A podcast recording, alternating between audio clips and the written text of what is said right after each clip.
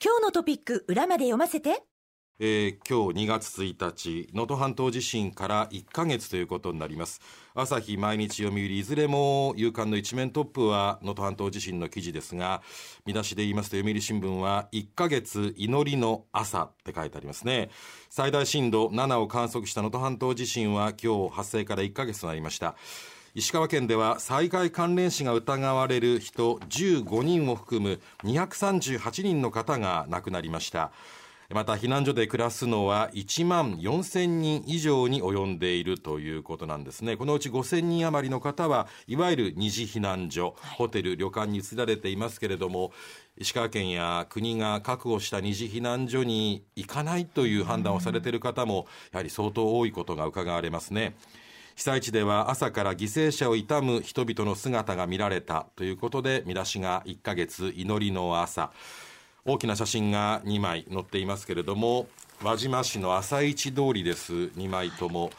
花を手向ける女性。それから家族が住んでいたお家の前で両親ご両親がまだ安否不明だっていうんですね、その男性が、えー、家からこぼれ落ちて道路に出てきているお茶碗を手に持っている写真が本当に痛々しいです。毎日新聞の夕刊の一面トップの見出しはここに家族がいて店があったという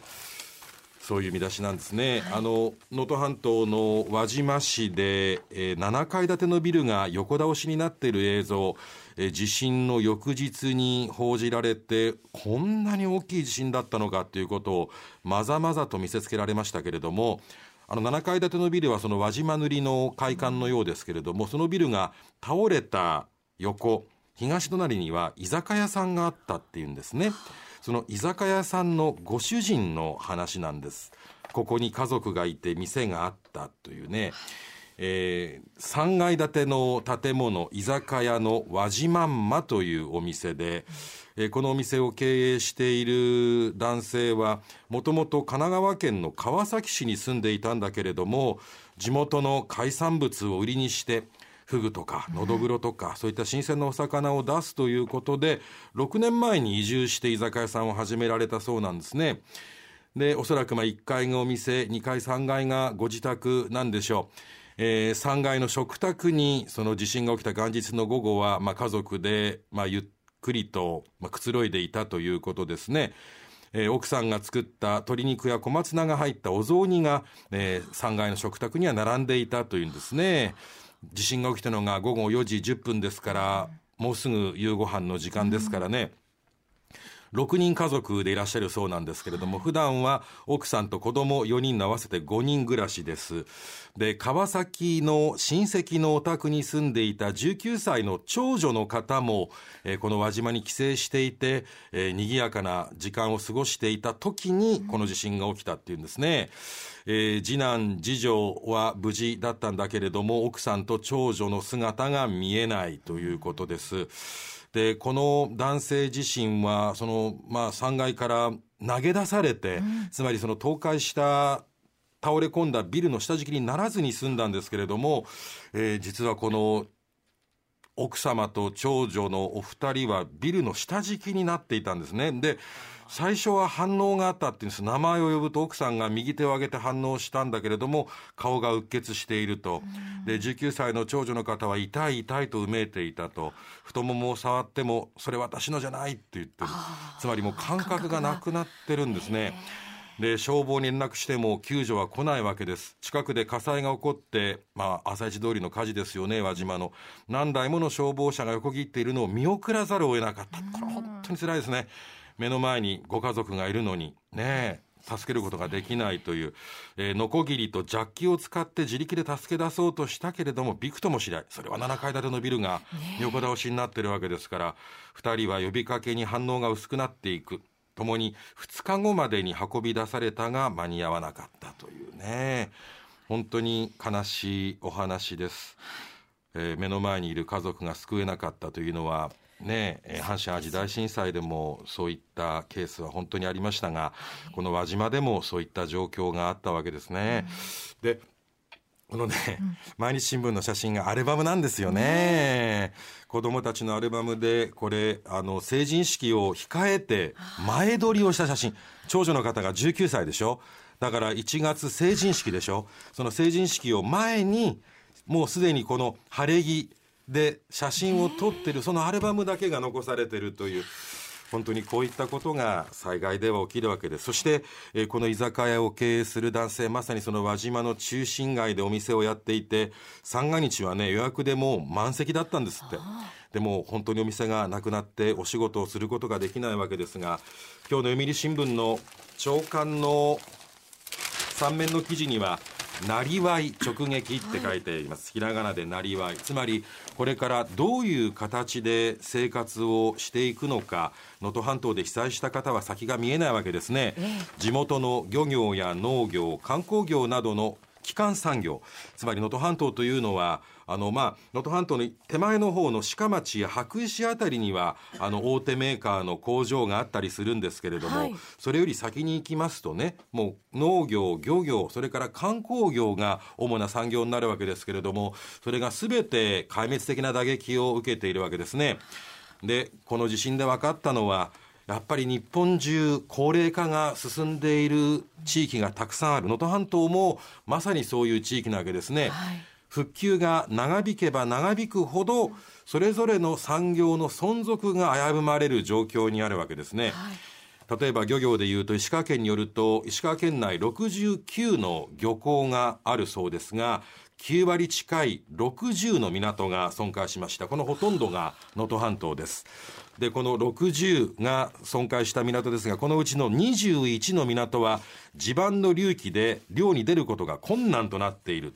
あのニュースの映像でもありましたけれども能登半島の輪島市側ですね北側日本海側の港というのは45メートルほど隆起したところが方々にあって、はい。あの完全に港の底がもう地面に上がってるわけですよね、はい、そうすると港に係留していた船がもうその岩盤のように横倒しになってる、うん、あんな光景中西さん見たことなかったですね、地震数数ありますけれどもね。それぐらいしやからねもうありえへんことが起こってるってことですしね。い。やそれこそまあ僕はもともと神戸新聞の社員ですから、はい、まあこれはまあ阪神・淡路大震災のね、えー、いろんなもう毎年毎年、まあ、いろんな形で取材もさせてもらいましたけど基本的に僕らが行くときにはまあこういうことがあったということを風化させてはならないみたいなトーンで行くことが多いんですけど、ただえー、一人一人その家族亡くされた方とかにお話を伺ったらいや別に風化とかそんなこともどうでもええしもうそんなもう自分は早忘れたんや言うてね。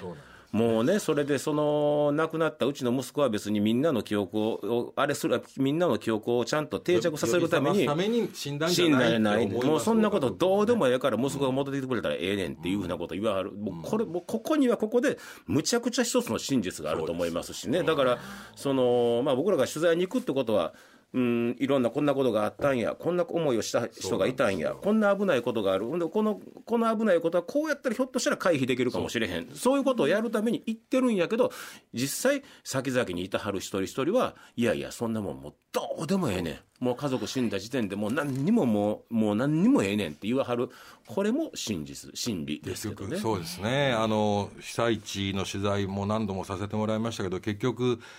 思い出したくないあの時のことをねこじ開けてしまう。それが我々の仕事の差がだっていうのが悔しいんですけどね、ただそれがまあこれから同じような形で亡くなる方をね減らしたいという思いですっていうのは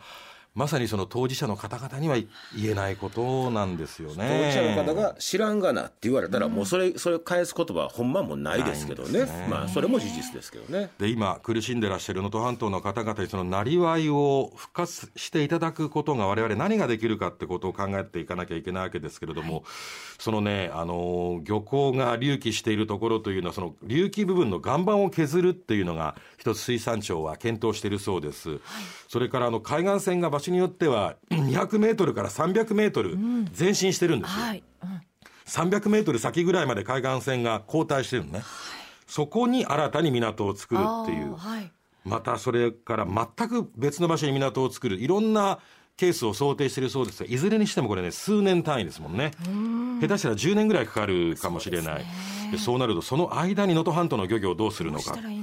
えー、農業で言いますと津波が押し寄せた地域では塩分の影響があるわけですね、はい、田や畑に津波が押し寄せたら塩分が入りますから、はい、七尾市の能登島というあの内海の湾に大きな島がありますが、えー、津波が田んぼに流れ込んで1割くらい1割以上の、えー、田んぼが今使えなくなっているということなんですね。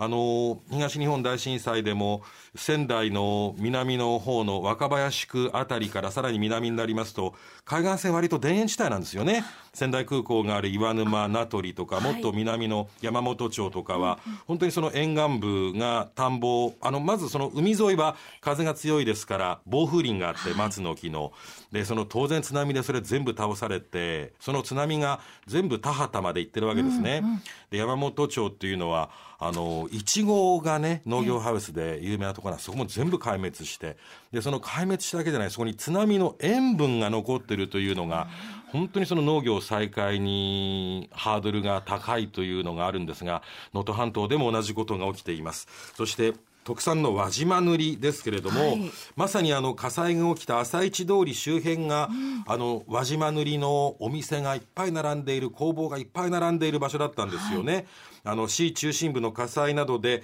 個人事業主を含むおよそ1000人の従事者輪島塗の仕事に当たっている1000人のうち7割から8割が被災した。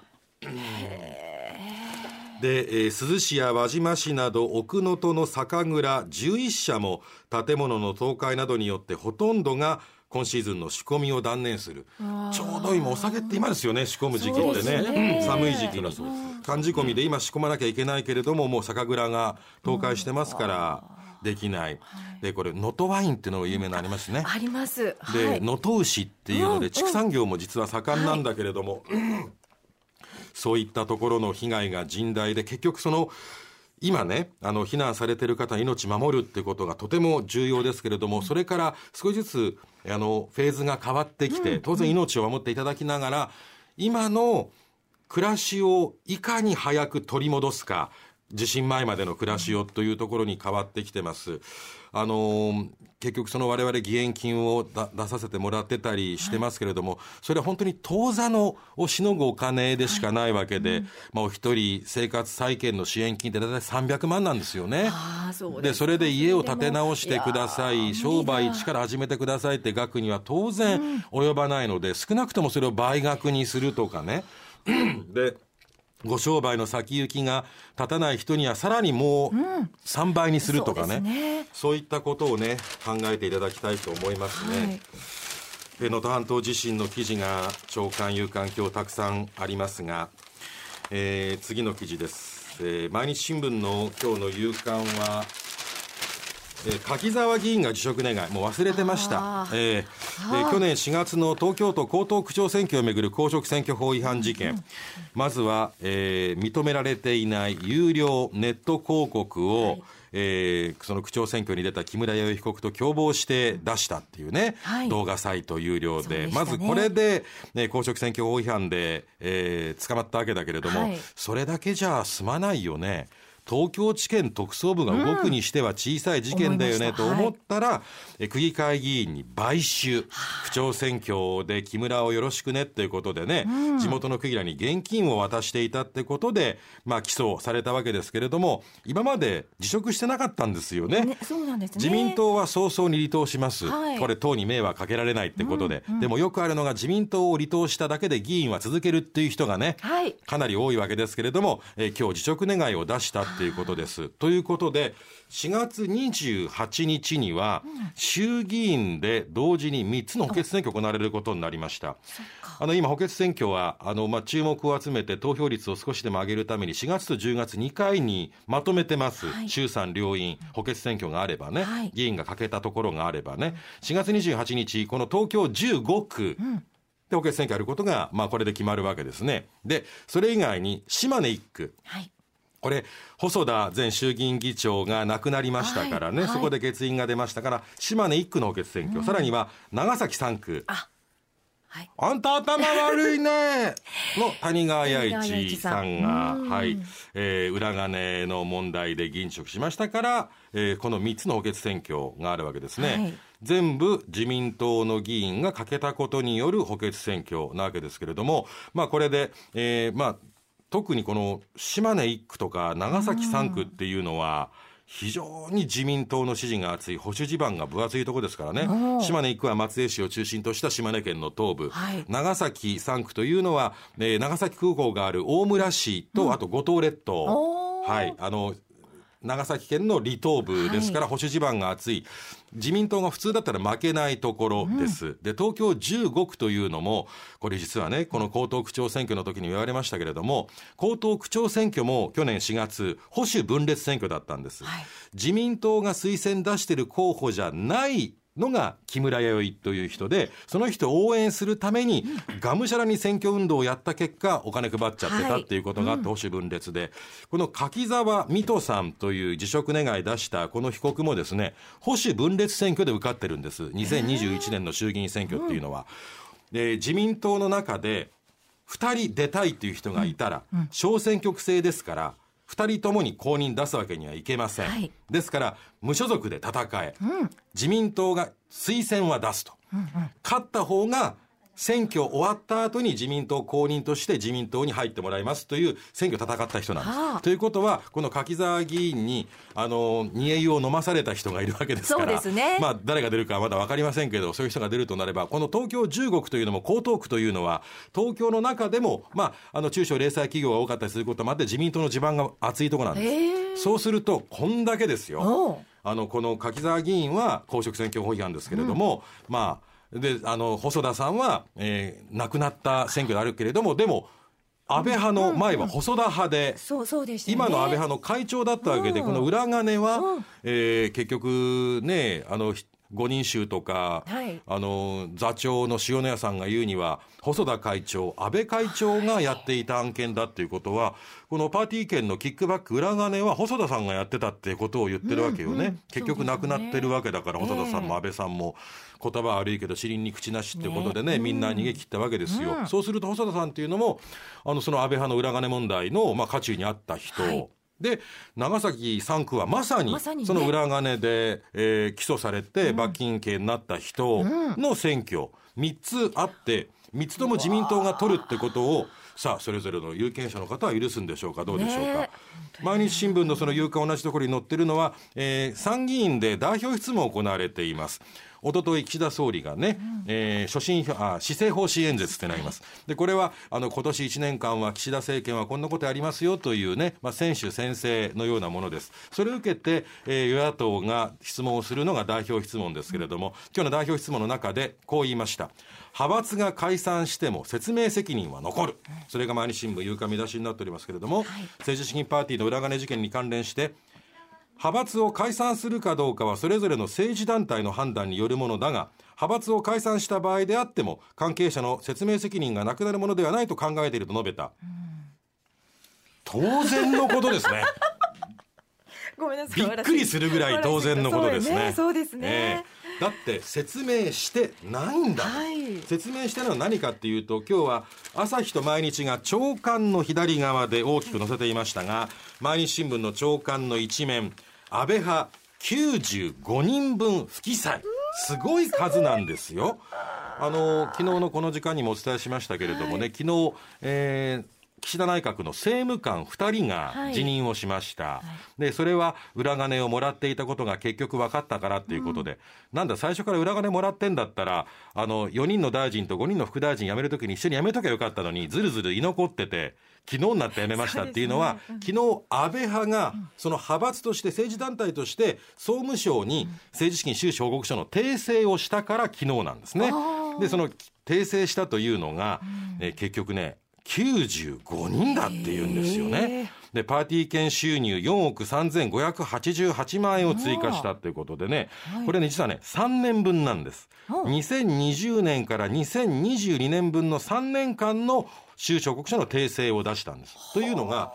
政治資金収支報告書っていうのは、3年分しか公表義務がないんです。へえだから3年分公表しなきゃいけないから3年分だけ訂正の報告を出したんですけれどそもうなんですか。でもでも政治資金規正法違反は時効は5年なんです、あー。ここでずれてるもんだかはらあ。だから5年間で見ると結局6億7千万以上。6億8千万円が不記載だったっていうのがね、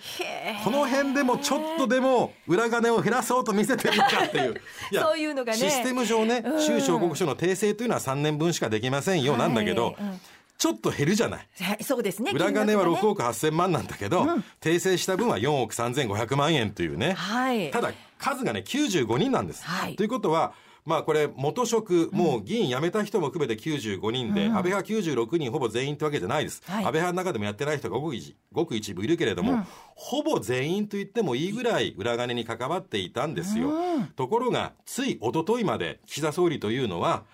えー現状、えー党が把握している人は安倍派で三十数人。で、えー二階派で7人。何言ってんやろ。何言ってんねんお前何言ってんやろ。これ去年の年末から安倍派は80人以上が裏金キックバック受けてるよって新聞書いてましたよ。なのに少しでも少しでうもん。小さく言うっていうのがねどうです？いやーもうこれはおかしいですよね。おかしいっていうかね見苦しいよね。あもうねここまで来来てたらね。そんなに小さく見せてもっていううん。この辺ね意味ないと思うんですね、うん。国民舐められてると思いますけれどもね。でもう時間がなくなってきましたけれども、えーガザですね、パレスチナ自治区ガザとはガザのハマスとイスラエルが、まあ、休戦の話をね、はい。あのガザ地区のハマスの幹部が、えーアメリカなどやイスラエルなどから休戦の提案を受けたっていう話がありましたけれどもそれがねちょっと動きつつあるということでアメリカの国連大使トーマス・グリーンフィールドさんねあの女性ですね黒人女性が、えー国連の安全保障理事会で1月31日に、えーハマスに対して、えーきつく要求しました。えーこの休戦案についてハマスに受け入れを求めました、えー地下トンネルを掘り続けるのか提案を受け入れ人質を解放するのかのどちらからと述べたって厳しいことを言ってますね。でこう言われているハマスですけれどもイスラエルの新聞ハーレツという新聞がイスラエルで一番有名な新聞なんですけれどもイスラエルの新聞ハーレツが伝えるところによるとそのテロ組織であるハマスの関係者の話として最高指導者であるハニヤ氏には恒久停戦が保障されるなら、えー提案を受け入れる意思があると、あの最高指導者ハマスがあのハニヤ氏という人がいるんですけどあの恒久停戦ずっと停戦をするんだったらば、えーアメリカイスラエルの停戦を受け入れるよと、はい。でもアメリカイスラエル側これ仲介役としてカタールでエジプト入ってますけれども、あくまでも6週間の停戦なんですよね、その辺でちょっとお互い意見が乖離してますけれども、逆にこの毎日新聞の記事から思うのは、条件をハマス側がちゃんと言ってきてるっていうところで、ちょっと交渉の余地があるんじゃないか、そして今、このガザ地区ではアンルワというね、国連の機関が今、やり玉に上がってます、そね。その話、時間があれば5時台にさせていただきたいと思います。近藤夏子です。しぶといな。ABC ラジオの夜な夜の水曜日が期間限定で復活した ABC ポッドキャストの夜な水リターンズ。しぶといわ。まだ続くねんって。しぶといやろ？毎週水曜夜9時配信やって。北村新平も出てるん